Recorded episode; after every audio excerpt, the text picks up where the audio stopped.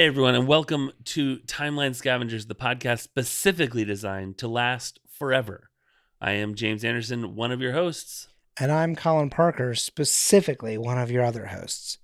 On this show, we're going through the MCU, specifically in historical order. That's where I should have put it. Uh, day by day or scene by scene, depending on the thing, uh, until the end of time. I taught my daughter how to say the word Pacific, Mhm. like the Pacific Ocean, by saying, Hey, what's your favorite ocean? It's, oh no, sorry.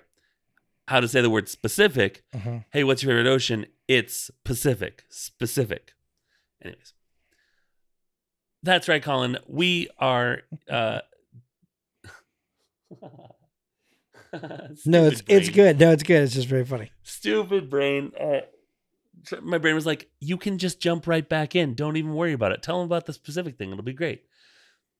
Colin, we are here today talking about uh, Agent Carter season two, as we have been, and as we shall be, but not forever, Oh, but for now, Mm. but and before, but Mm. now and then in the future, but not always. oh okay. hmm Um, and this is a bit of a a long one, so I'm just gonna jump right into it, if you if if I may, if I may. So we are looking at Agent Carter season two, episode three.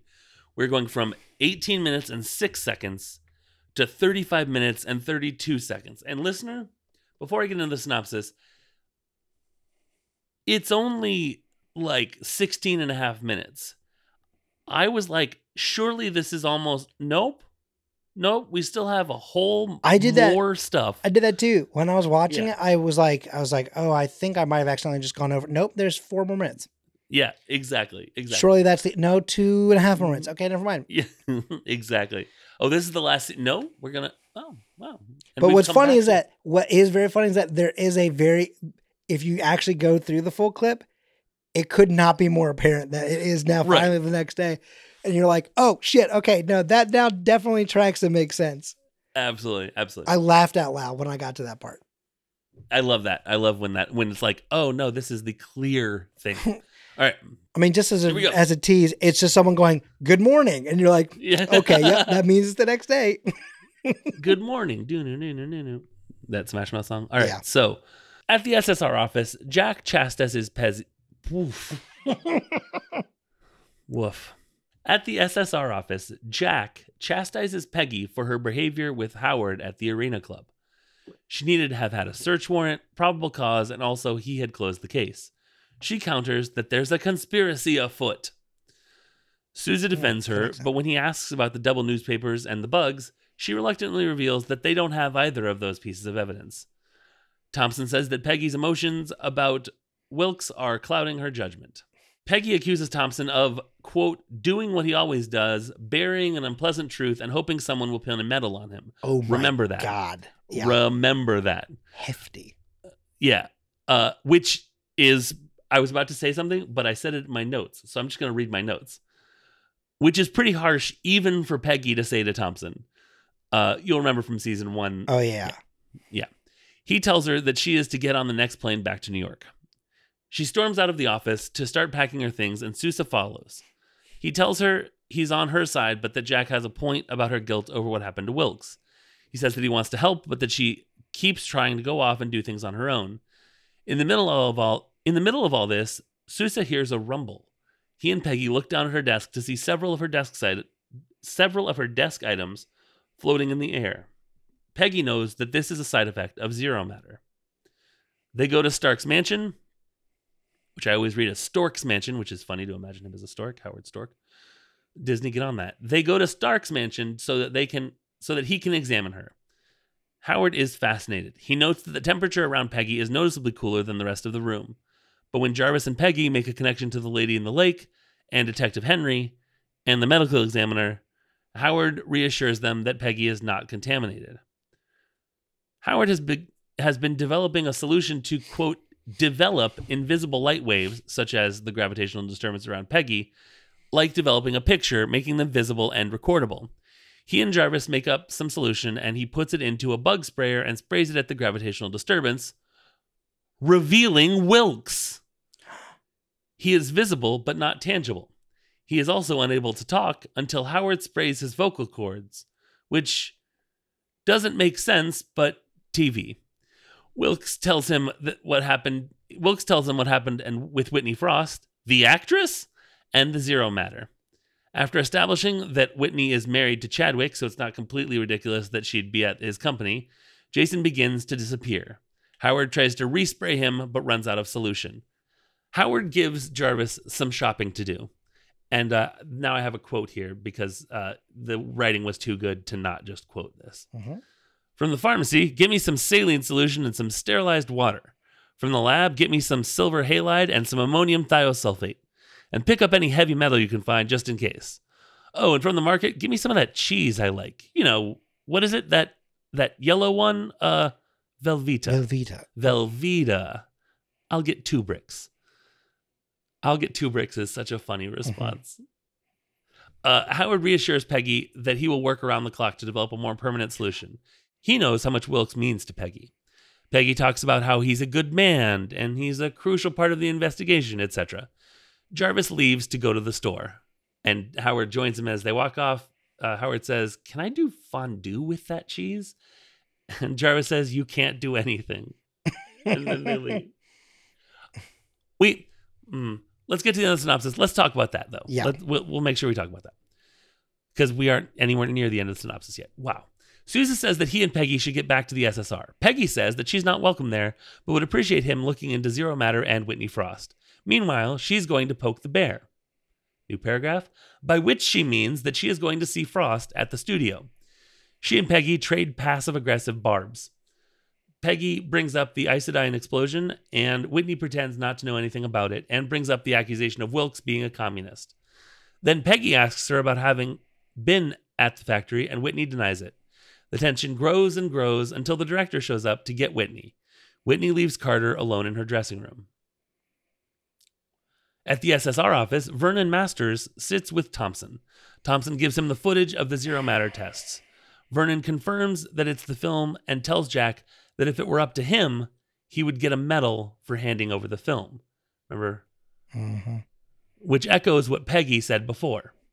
Vernon leaves Jack in his office. Jack looks torn.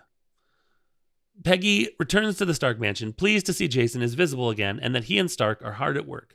Jason has impressed Stark, like majorly impressed him. And here's Mhm. another quote In a short amount of time, you've managed to do what few have done. You've impressed Howard Stark, and you've impressed me. You don't even know me that well. I'm an excellent judge of character, which I realized after I wrote it down is a Captain America reference. hmm Thompson finds Sousa in the records department researching Whitney Frost, but it says Agnes Cully, so he doesn't think anything of it. Stage names. Is there anything they can't do? They talk about Peggy and Sousa's history back east. Sousa tells Thompson he's about to become engaged. Thompson offers to buy him a drink, but Sousa declines. Jack leaves to catch his flight back to New York City. At their house, this is where I was like, okay, wow, I've been typing for a long time. So, uh, but then in a, in a short amount of time, this is going to unravel again, and I had to go sort of beat by beat, if you will. At their house, Whitney Frost is ranting to Chadwick about her experience with Peggy earlier that day. He's half listening to her, reading the paper. Homer, you're not even listening to me. Sure, they will. Whitney says they need to say they need to do something about Carter, and that it can't be through official channels. She says she wants Chadwick to let Mr. Hunt take care of her. Chadwick balks at the suggestion. Frost fake cries to get Chadwick's sympathy, and that works perfectly, especially after she brings up the council and how it might look if they caught wind of Peggy Carter's investigation. Chadwick says he'll take care of it. Having received Chadwick's instructions, Hunt watches Peggy work a punching bag in Howard Stark's gym. As he watches, Jarvis comes out to tell her he's turning in for the night. He is concerned about the intensity that she's bringing to her workout. She convinces him that he can do nothing to help, and he heads to bed, but he heads to bed no less concerned. As Jarvis leaves, hmm, put those lips together, James. As Jarvis leaves, Hunt attacks Peggy in a mask. He tries to garrote her with a rope. She fights back, and they both plunge into the pool. They both hurry to get out of the pool, Peggy emerging first. But Hunt grabs the pool skimmer and hits her in the head, and then kicks her in the stomach when she's down. He pulls a switchblade, but before he can use it, Jarvis hits him on the head with a frying pan, drawing his attention. and also hitting him on the head with a frying pan. Jarvis and Hunt grapple while Peggy crawls towards the gun, which she reaches quickly, but not before Hunt can draw his, take aim, and pull the trigger. Unfortunately, his gun has just been in the pool, so it doesn't fire. Peggy fires at Hunt as he runs away. When Hunt is gone, Peggy collapses, coughing, into Jarvis's arms as they look fearfully at the place where they last saw Hunt. Good morning. Okay. Um, Hmm. it's been a long day, as Rob Thomas once said. Um, where do you want to start, Colin? What do you want to start with? I have, I think, three things I, I specifically really want to hit on. Um, yeah. And it's all, no, okay. No, I, I would like to, I'm going to go backwards, I think, in this. Sure. I want to talk about when she is working out outside and Jarvis Yeah. drops by Yeah. because there's an exchange there that genuinely made me laugh so hard because it is exactly the kind of thing Yes. that I would do, Yes. which is that she is punching the punching bag and he's talking about, you know, oh, should you really be working out in the evening? And she's like, I find that, you know, you know, working out in the evening is the great way to de-stress from the I think she says tribulations or something like that of the day right. right? And he's like, oh, yeah, yes. And he goes, well, you know, should you ever find yourself wanting a sparring partner? And then she unleashes a fury of blows that are like both quick and extremely heavy. Like it shakes the whole thing. And he goes, he just takes a beat, beat, let me try this again, a brief beat as he realizes just how hard she hits. And he says, Mr. Stark, I'm sure can hire one for you. You, me, and Aaron is this, com- you know, Mm-hmm. uh, Aaron, if you need a punching bag, I think James is in the next room. Let me just go grab Mhm. him for a second. Let yeah it's yeah it's it's so goddamn funny uh and it's that thing of like you know again jarvis has this situation where he's always like i really want to be involved in the things that peggy does because we're good friends but then also a little bit she does scare me a little bit so Yeah. actually Yeah. maybe i won't specify that like you can punch in my direction right, Um, exactly. which i think is great uh that's the only thing that i had for that scene though um Yeah. so unless you have anything else from that little bit Oh, okay. I'm. Uh, let's see. Let's see. Um, nope. Okay. Uh the next thing um is Wait a minute. Just real fast break down the the order of scenes that happened again. Uh, Sorry. let's see. Going ba- going backwards. Yeah, if you can. All right. So the hunt attacks. Then Whitney and Chadwick are in bed, or well, she's ranting and he's reading the paper, and then she gets him to go call Hunt, and she crocodile tears sort of stuff. We were Mhm. talking about that. Uh, then before that is Thompson and Sousa in the records department. Oh, that's the one. Okay. Thompson uh, okay. So you were talking about how in a scene before that he feels torn. Yeah. We also talked in a recent episode about how Thompson seems to be undoing Yeah. all of the work we put in to make his character likable in season one. Yeah. And again, this is sort of the situation that she has hit on in this sub in this episode of like you are kind of just playing into getting the attention that you want. right. You know, you do these things and you sometimes let people paint the narratives that they that they want just so you'll get the pat on the back, right? right. And I think what sucks is is that even though he has had some good moments with Sousa, he has had just enough that are not so good that when when Thompson genuinely is like, let's go out tonight. Yeah. There's a moment where there that that section is, I think, actually kind of a cry for help. I, Colin, I wrote Thompson is desperate to connect. Thompson, I think, yeah, I especially with Dooley gone, you Yeah. know, and I, I, we've talked so much in this series about men and feelings and like not being Yeah. able to things, but I think he desperately needed someone to go uh, have a drink with him so he could talk about the things that he's doing currently for um Vernon, yeah. Vernon. Thank you. I was like, all of a sudden I forgot his name because I keep wanting to say Red. Right. knowing that's not, you know, but like I'll tell you, the fact that they never once say something about putting a foot up anyone's ass is a real, Right. it's a real shame considering this particular character. Yeah. Uh, I'm not saying that like you know you should reference that in everything that he does after that. It's just specifically he gives that vibe in this show too. yeah. it's And, like, oh. Samuel L. Jackson says fuck and and Kurtwood Smith says put my foot up your ass. Like it's Right. it's a yeah. thing. It's a thing. It's a vibe. Uh, it's a vibe for sure. Uh, so I feel like, you know, it's that thing of it's it's so unfortunate because like you know that Sousa's not looking for it because Sousa's not only tired but also a little aggravated. Sure. So like mentally he's not checking in on Thompson because his it's it's kind of like, you know, someone who needs help yeah. uh but like you don't have the spoons to do it. Yeah. But like because you don't have the spoons, you don't recognize that this person also doesn't have the spoons but like is Right. desperate because they they like they're at a point where with or without spoons they're going to break, you know, or whatever. Right. Um, so it's like, you know, it's a real shame. And like, it's even down to the fact that when he's like, it's also, by the way, reminiscent of Sousa at the end of season one asking Carter out for a drink. And Carter's like, yes, I, I am genuinely interested, but like, I need to, I have to take a rain check because there's something that I have to do. right. There's also Right. a little bit of that here too, because in a way, he does kind of have things to, he's sitting there with a file doing the stuff, right? Right. And he's like, uh, not today, but like next time you're in town. Right. Which shows growth from Sousa. Mm-hmm. Yeah. But hearing the way Thompson goes, right, sure, yes, next time, for sure, next time. Yeah. Yep, all right. And it goes, have a safe flight. Yeah.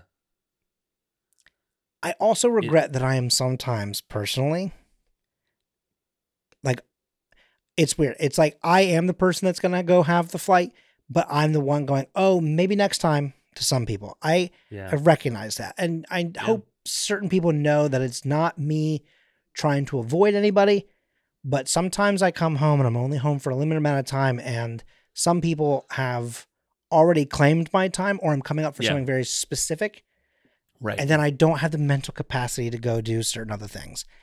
right. And so the amount of times where there are people who I feel bad that I'm like, I'm in town, but I can't this time.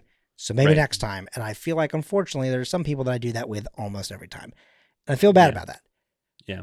It's not me being a dick, I promise. It's me just like incapable Sure. at this time. Absolutely. Um I think. I mean, I do. I think that um, it makes me really sad because it's it's. I, I see it myself sometimes where I've you know blown up at whoever, usually Kristen, just because of frustration and not because like of any anger towards her, but just like stuff builds up and immediately after I do, I'm like, ah, I've had a breakthrough. I I, I now realize this and this and this. Cool, let's talk about it. And Kristen's like, I don't want to Mhm. right now. I'm in a place where you've just uh, blown up at me, so I'm not there for you. And I feel like, oh, I see. I've burned bridges here, and I that, feel like, that's exactly what Jack has. Yeah. Yes, yes. Yeah. Oh, I was yeah. You're on Yeah. the same brainwave as me because I was just about to comment on how how you know, I don't know what it's from, but you know that clip that's like, oh no, the consequences of my actions. right, Right? It's Yeah. that. Like he's having that moment of like, oh wait, maybe I've actually been just a little bit of a dick to Sousa just Yeah. too much. Well, and like, um, and he's like, you know, you know, now we're chiefs, and like we're both chiefs. Let's go out to whatever. And it's like, yeah, but you treated me like crap. So like, why? You've Why been would I- busting my balls. Right. You purposely sent Carter out here knowing that's Yeah. not who I wanted to see. Although I do think that. mm, okay, here's a quick question. Do you think that him sending Carter out there was because he hoped that, like, he kind of actually wanted to see them patch things up? Or do you think that he was like, you know, what's really going to get under his skin is if I send Carter? Which of those do you think is more accurate? Of those two, Or do you think there's another option? I think that I think that I think Jack operates in a world where he's like, I need to get Peggy is constantly showing me up. I can get her out of here. However, I think he can do that confidently because he also knows that she's a very good investigator and like a very good like detective. So Sure. he's not like screwing Sousa over. And then there's also, I think, like you said, like there's an element of like, plus, you know, like that, that, like got him kind of stuff. Mm-hmm. Yeah. And I know we've brought up Lin-Manuel Miranda in recent episodes and whatever Yeah. for, to various whatever, but and if I may, Mhm. uh, this it reminds me a little bit of Aaron Burr, where in Hamilton his thing is in action and seeing what happens, sort of playing against both sides. And Thompson is very much like this because, Mhm. and then like Burr, he's like, oh, now is my time to to oh crud, my own inaction is or my own sort of like lack of loyalty is coming back to bite me now because he wants Vernon to love him because clearly father issues. I've been watching too much of The Mentalist. Uh, he ha- he wants you know Sousa to love him. Uh, you know he wants everyone to be his best friend and but he also wants to rise up the ranks and be in charge and be beloved by political you know whatever And he, he's, But he's I will say he's that- pointed that at, at Carter too. Remember when he was like, Yeah. "Oh, it must be so tough being everyone's favorite agent." yeah and i i, That's I not want sarcasm. Yeah. yeah Yeah. when uh yeah well, yeah exactly it's aspiration oh that's interesting i was thinking of of carter being like oh i'm your favorite agent uh which would be very funny uh not it, that would be like a brooklyn nine-nine joke Yeah, Um, for sure. uh yeah Now, I ain't gonna lie to you. The boys done and messed up. They went off on a tangent and just derailed the entire show. Let's get back on track, shall we? Tangents. So that's we do have a lot of record yeah so that's that scene Um, uh okay, so I've talked about two of the three things. Okay, Yeah. going backwards from Thompson, what else has happened? Yeah. Uh, let's see. Going backwards from Thompson, uh, then we have uh, Peggy returns to see that Jason and, and Stark are hard at work, and she, he's impressed. Uh, he's impressed Stark, which is hard to do. Okay, no, I know, I know where I wanted to go. Okay. Uh, because I like you know again I I swear uh, anytime we're doing descriptions of scenes and stuff like that, I am mentally fully checked in. Sure. Occasionally, you never you never know there could be some sort of out outside factor or something. Pop ups happen. something sure. happens whether it's 10 seconds, a minute, uh, but I I I'm fairly good in my opinion at if that sort of thing ever comes up that my brain pulls me back in. I think it's because I know that I'm being recorded and I don't want to look a fool. Although that's happened once before because I think I know what I said, right? Uh, but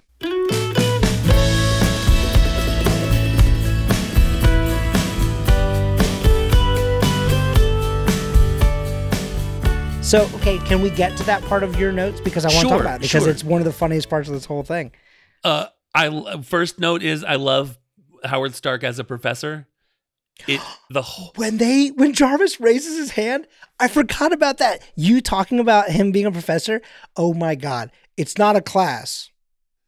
Yes, Jarvis. oh, Uh, that's so good. Hey, anyone who hasn't gone to school with me, uh, I'm Jarvis. Hi. It's Hello. me. I'm Jarvis and also Howard Stark, but if I wasn't in charge. Like picture Howard Stark, the pupil, plus Jarvis. That's me. Yes. Obnoxious. All right. Line You said it, two. I d- yeah, you know, sometimes I'm I'm, really kidding, I'm thankful kidding, that I didn't have uh, any classes with Kristen because woof. Um. All right. Uh. Next, Sousa knows some chemistry stuff, and he says the line. He says, "Come on, it's the strategic scientific reserve." It's so Um, good.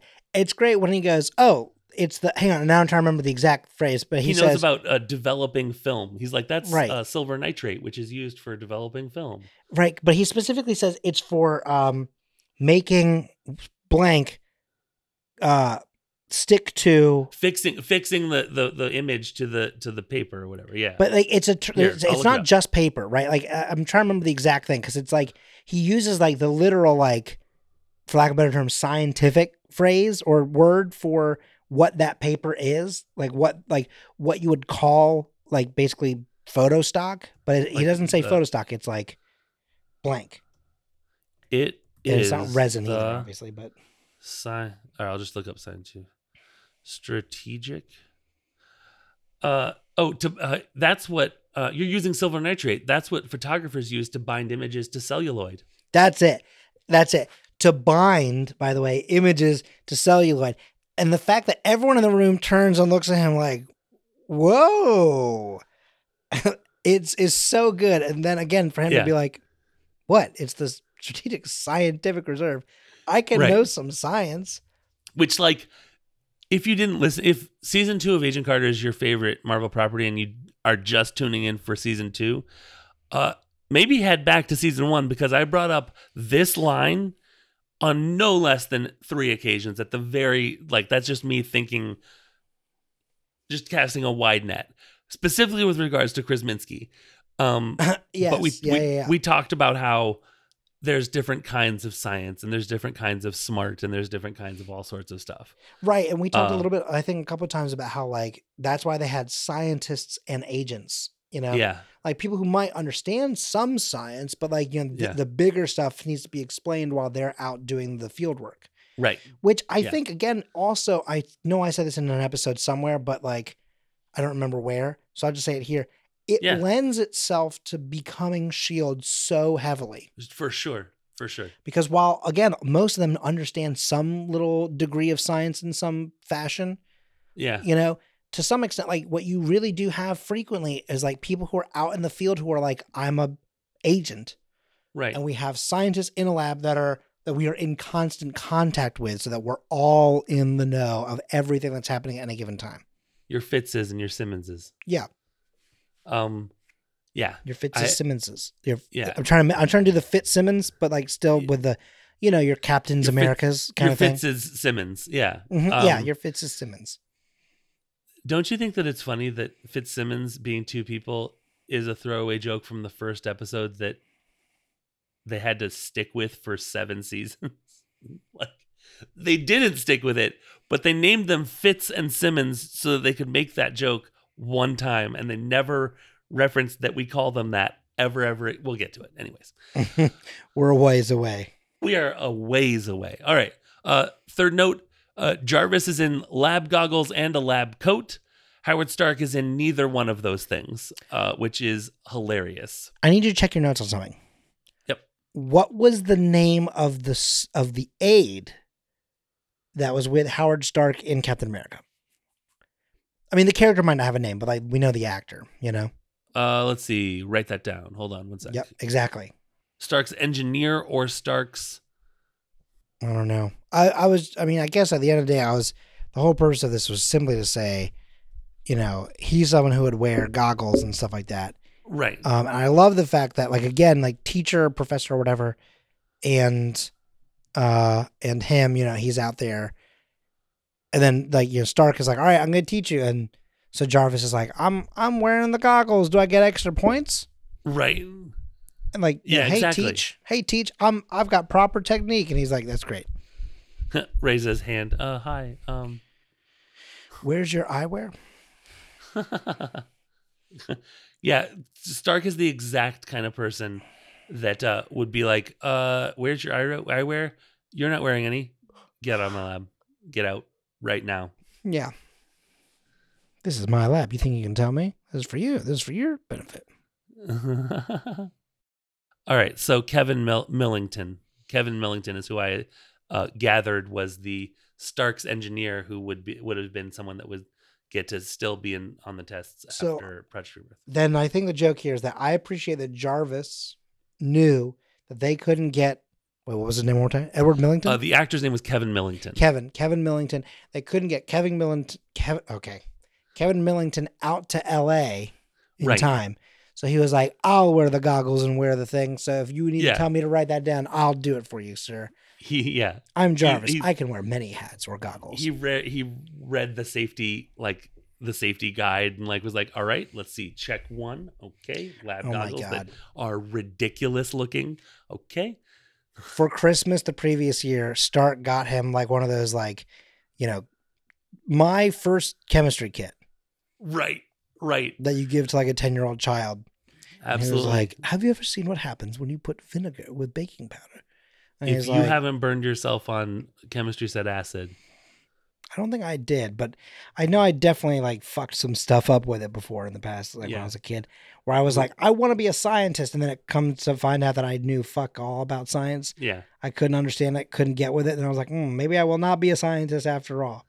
and see i had the same experience but different conclusions and that's just science for you baby as a kid, I was like, I'm gonna be an inventor, and I would quote unquote invent things all the time by sure you know pasting things together and like making these items. I was like, someday I like I genuinely had the idea for like a touchscreen phone, basically, at the age of like seven or eight. Like I have somewhere a block, yeah like a wooden block that was like a building block that I had just like drawn on and like had like added some buttons and some screens and things to. Where I was like, yeah, but like when I when I can actually make one, it like you won't need to have a, a different button because like it'll just come up when you need it because Yeah. it'll be on the screen.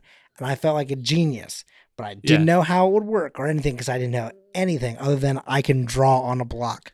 So Yeah. you know, I had the right mindset, but not Sure. at all the tools.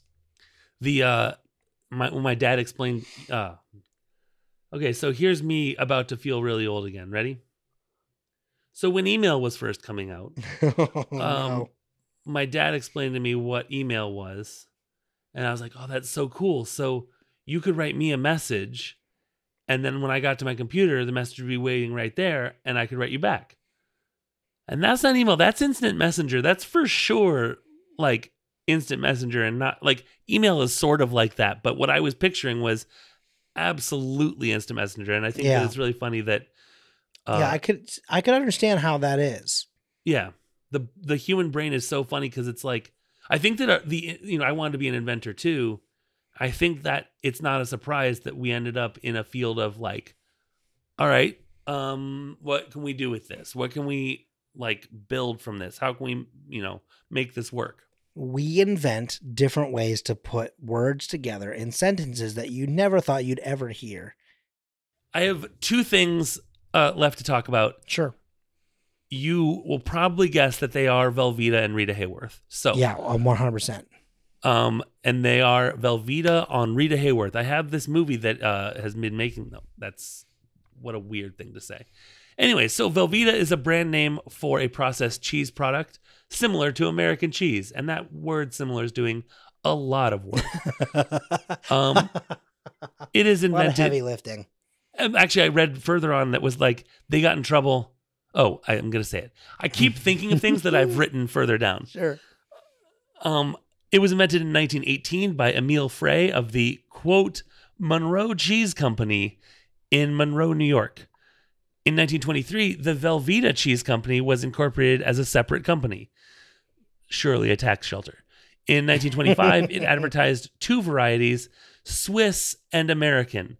Swiss Velveeta makes me want to vomit. The firm was purpo- purchased by Kraft Foods Incorporated in 1927. Swiss Velveeta, aka, oh my God, something's gone wrong with this Velveeta. Hmm. The product was advertised as a nutritious health food. In the 1930s, Velveeta became the first cheese product to gain the American Medical Association's seal of approval. Oh, no. It was reformulated in 1953 as a quote cheese spread, but as of 2002, Velveeta must be labeled in the United States as a quote pasteurized prepared cheese product because Oh, The- God. I think the FDA was like, Oh, you can't no. say that this is cheese. so, and I say this, hey, Velveeta lovers, I'm fucking done. I say this with half a brick of Velveeta in our refrigerator as we speak. So Oh, let's just let's just all uh let's just all calm down about the the angry Velveeta defense tweets. VDT. The name Velveeta was intended to con- connote a velvety smooth edible product. It is not So- velvety. I would argue smooth is maybe okay, but like Smooth it can be. It's I would say smooth is fine. yeah, but in the way that like uh like uh listen and again i love velveeta but like ceiling cock or like spackle yeah, no, for sure, and it does that to your insides. for sure it for sure absolutely does Very, very Um, fast. Can I say something about that Velveeta stuff? I listen because I, I, I'm with you. I love Velveeta. I Yeah. once did a for like a Super Bowl party. I once did a smoked queso, Mm, and it. Oh my god! I, that sounds good truthfully, mwah, right? yeah But it was straight up like I think for the amount of people that now granted this was not how much it was just for like one serving. I was making it for many people, right? So I believe there was two full blocks of Velveeta, yeah uh, diced tomatoes, um, uh, smoke uh, I believe it was sausage that had been you know cooked up um, Mm. with some kind of like taco seasoning type sort of thing. sure um, some lime juice, uh, some, and a couple other veggies that all of a sudden I'm blanking on.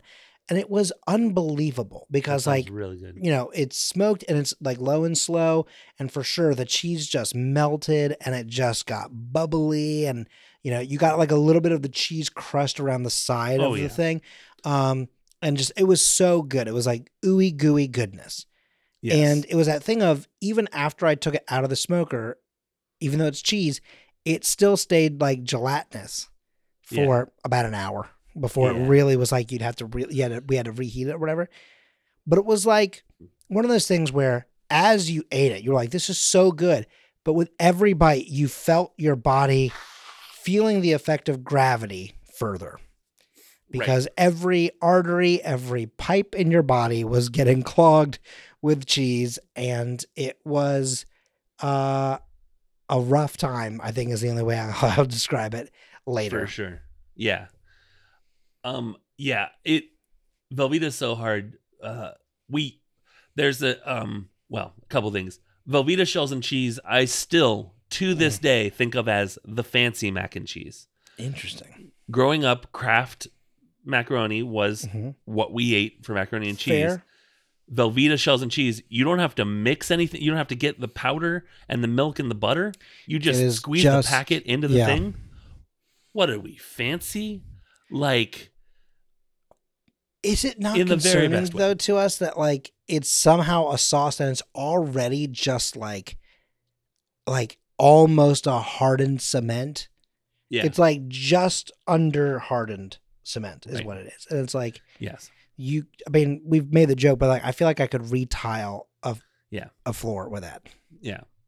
One last thing about Velveeta. Uh, it says smoothness and melting ability are promoted as properties that result from reincorporating the whey and the with the curd. The brand has been expanded into a line of products including cheesy bites, macaroni and cheese, and cheesy skillets. Uh, Velveeta, something that Howard Stark appreciates, just like he appreciates Jason Wilkes, and they both are a snack. So, um, Peggy plays. I have this in all caps. Peggy plays with her ear when she lies about Doctor Wilkes, and I thought that was very cute and a cool callback to J- uh, Jarvis's uh, tell in the season one. They're like, "What about Doctor Wilkes?" And she's like, "Oh, um, he's just a he's a good man, and like he's Mhm. crucial to the investigation." Like, like if she's not like twisted, like twisting her earring into some sort of like whatever like she is definitely for sure playing with her ear in a way that is like i am lying right now um, Which is very fascinating to me considering like she's lied so many other times in this show. yeah. And this is yet- about feelings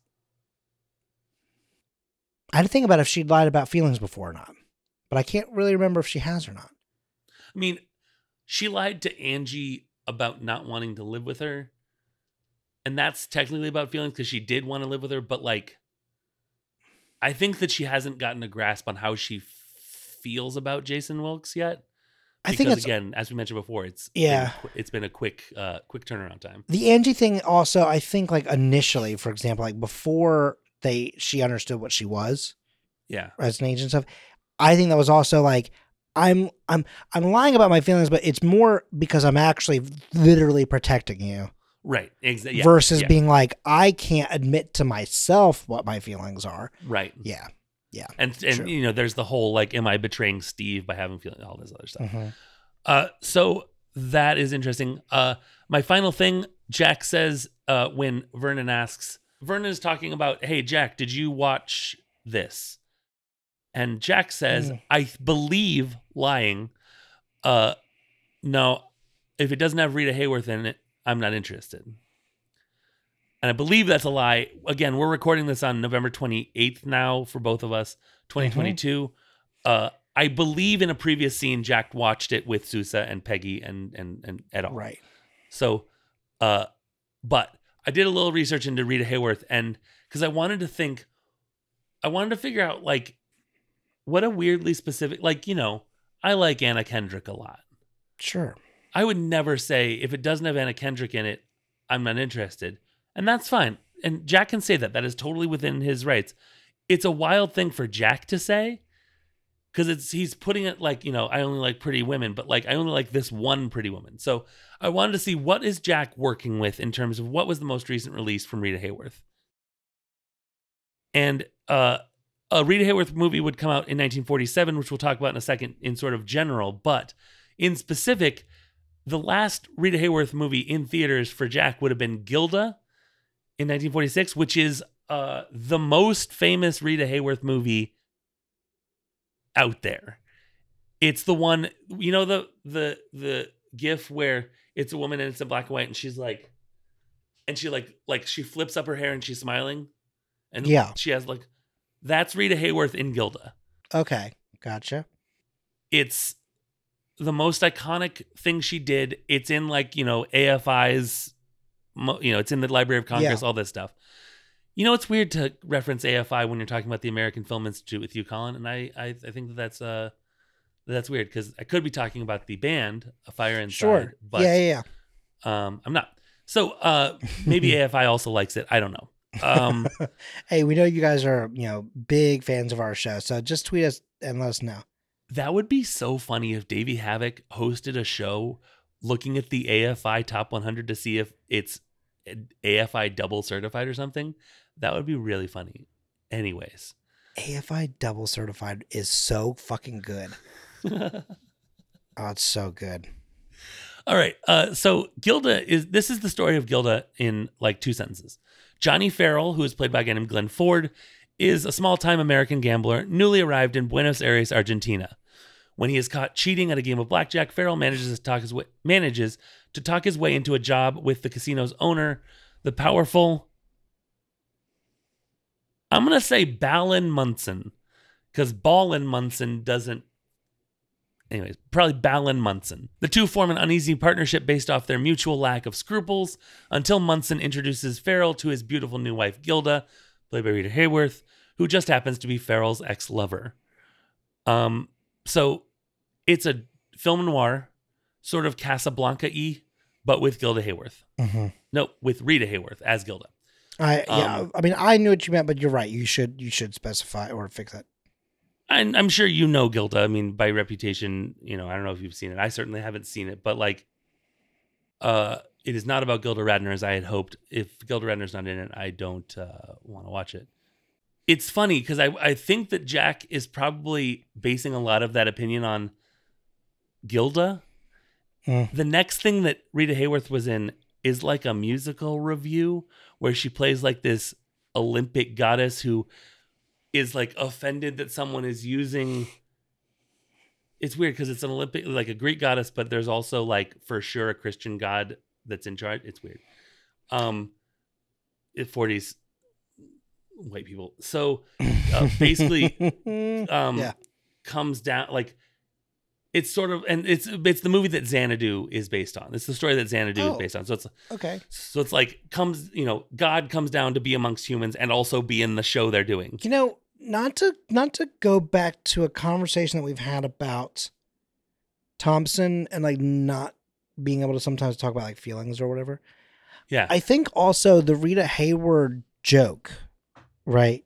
yeah I think there's I think there's something there about also like the concept of like men who like also find it maybe weak to enjoy things like art. Absolutely And so it's probably like I've seen like a movie because I've been on like a date. right You know what I mean? And like, you know, she was like, "Oh, I want to go see the new Rita," boy. and then he's like, "Okay, whatever." And he goes and sees that movie. He's like, "She's pretty hot, hot, hot, Yeah. hot, hot, hot, hachi machi." Okay, you know, got to remember that one. And then like he walks away, and they're like, "What's the last movie you saw?" And like now we're talking about like in like 1952. Well, that'd be uh in 19, you know, uh, well, well, mm, cut that one. Definitely cut that one. That's a spoiler alert. If someone to me was like, "Hey, what's the last movie you saw in theaters?" and I was like, "What year did Star Wars: A Phantom Menace come out?" right Right? And then they go, "Uh, you know, like 2002 or whatever." And I'm like, "Okay, 1999. um, oh, 1999, really?" Yeah.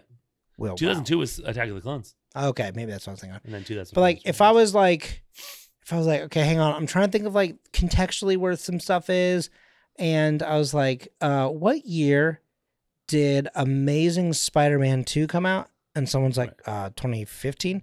You're like, mm, "Right, got it."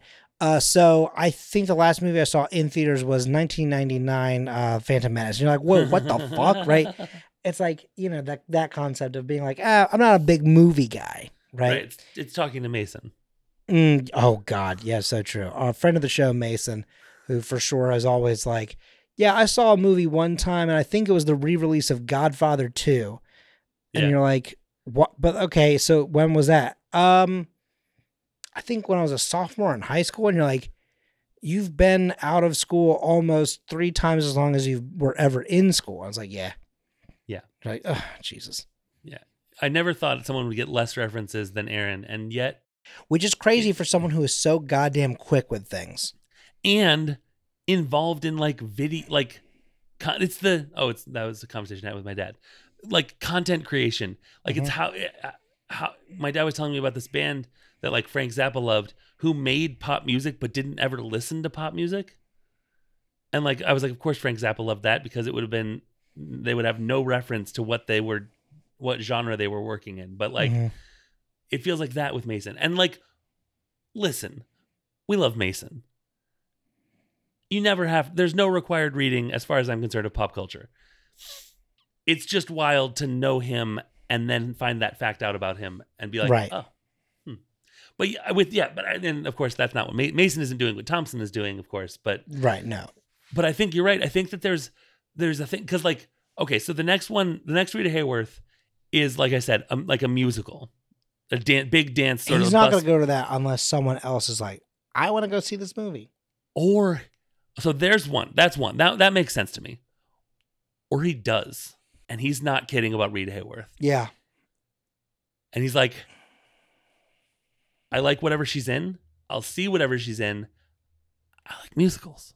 Mhm. I'm not going to tell Vernon Masters that, but because there's a little bit of like, oh, I like Rita Hayworth, right? Because of the Mm. bazongas, you know, like sort of like a, a weird locker Mhm. room movie review where Mhm. it's like, but I like to, it's, it's more, I, I like Thompson more if he's revealing something to, to Vernon Masters, but it doesn't look like he is, where he's like, one of my passions. I write a blog about Rita Hayworth every night and by which he means he uses a magic typewriter because he's connected to Leviathan. But um, uh, but yeah. Anyway, so that's Rita Hayworth. Uh, and then one one last final thing about Rita Hayworth. Mhm. Uh, it says when while Gilda was in its release, it was widely reported that an atomic bomb uh, was to be tested at Bikini Atoll in the Pacific Ocean's Marshall Islands. Uh, uh, an atomic bomb to be tested at Bikini Atoll in the Pacific uh, uh, Ocean's Marshall Islands would bear an image of Hayworth, a reference to her bombshell status. Wow. So the the fourth atomic bomb ever to be detonated was decorated with a photograph of Hayworth cut from the June 1946 issue of Esquire magazine. Look it up. And then it says above it was stenciled the device's nickname, Gilda, in two inch black letters. Although the gesture was meant as a compliment, Hayworth was deeply offended. And I mean, I would be, yeah. I get that. I for sure get that. You're a bombshell. You just, I mean, you didn't kill people because that's what Right. Bikini Atoll is for, except for that's also where Godzilla came from. But, Explains a uh, lot. you know, but yeah, it's it's hilarious that it's like, what? It's a compliment. Like men, all right? Let's head west and start a brand new Timeline Scavengers Bureau. Uh, let's do the West Coast Timeline Scavengers Bureau, I guess is Let's the way assemble the saying bureau. that. Uh, well, I'm still, I know we definitely said the right thing at the end of the last episode. I've just already forgotten it. Uh, so here we go. Folks, listen up. It's time to talk about a show here on the Scavengers Network. And I'm going to do a recommendation of a show for you today. I am going to recommend Side Character Quest because Hmm. Side Character Quest is just such a delight. And like this is a show where uh uh, Ty does such an incredible job with building a story and a world through sound design. Where one of my favorite things to do is is I will um, let some of the episodes sort of bank up a little bit, and then anytime I have like a long drive or if I'm going to be flying for a little bit or whatever, I will just, you know, set up my queue and I will just listen to, you know, a full um like story arc or something like that yeah. uh, of side character quest and just immerse myself in that world for like a day. And it's just so good. Ty is incredible at what he does. And um, I I don't want to, you know, wax poetic or, you know, talk too long necessarily. But basically the premise here is that Ty is the DM in a game of D&D where every character is a side character. None of these are main characters of the world or the story that is being told. Um, what I think is incredible is that there is somewhere main characters and a story unfolding around these people and these characters that like effectively in a video game would be your NPCs that you run into like later on or something like that when when they and they tell you the history of their world or whatever like these are those people kind of coming to life and going on these adventures and doing these things and I think it's just spectacular where it's like you know they're heroes but like they're not like the hero you know what I mean right. and I think Yeah. that that's such a fascinating thing. And every story is one-on-one D&D, with the exception of one arc that was done sort of for funsies um, with Caitlin, Mason, uh, Eli, and who was the fourth person? Was it Was it- Tucker or Jordan? I don't recall all of a sudden off the top of my head. Uh, but the whole point though is that you know they did a great little like mini series where there was a couple folks in there, uh, and uh, it's just I, I can't recommend it enough. Again, incredible storytelling and the sound design alone makes it feel as though it's an audio drama. Uh, and it's it's it's a delight, and it's on Scavengers Network, and you can go to scavengersnetwork.com uh, and check out some audio examples of Side Character Quest, or you can go uh, search in any podcatching app that you use Side Character Quest, and it will bring it right up for you. And Ty will be on our show, uh, the one episode, two episodes from now. Hey, there you go. So you're gonna hear about it again, but like this time from the horse's mouth. Please, I've asked you to I shouldn't calling Ty a call. I shouldn't call Ty a horse. Yeah, that's awful. Uh, anyway, He's a burro. we're not horse shaving here. Uh, I don't know. That's probably nothing. Anyway, let's go. it's let's something get now. It's two thirty in the morning. I'm getting a little sleepy, so let's get out of here. Uh, as always, I'm Colin Parker. I'm James Anderson. Excelsior! What in the? Hey, I speak Hollywood now. That means onward.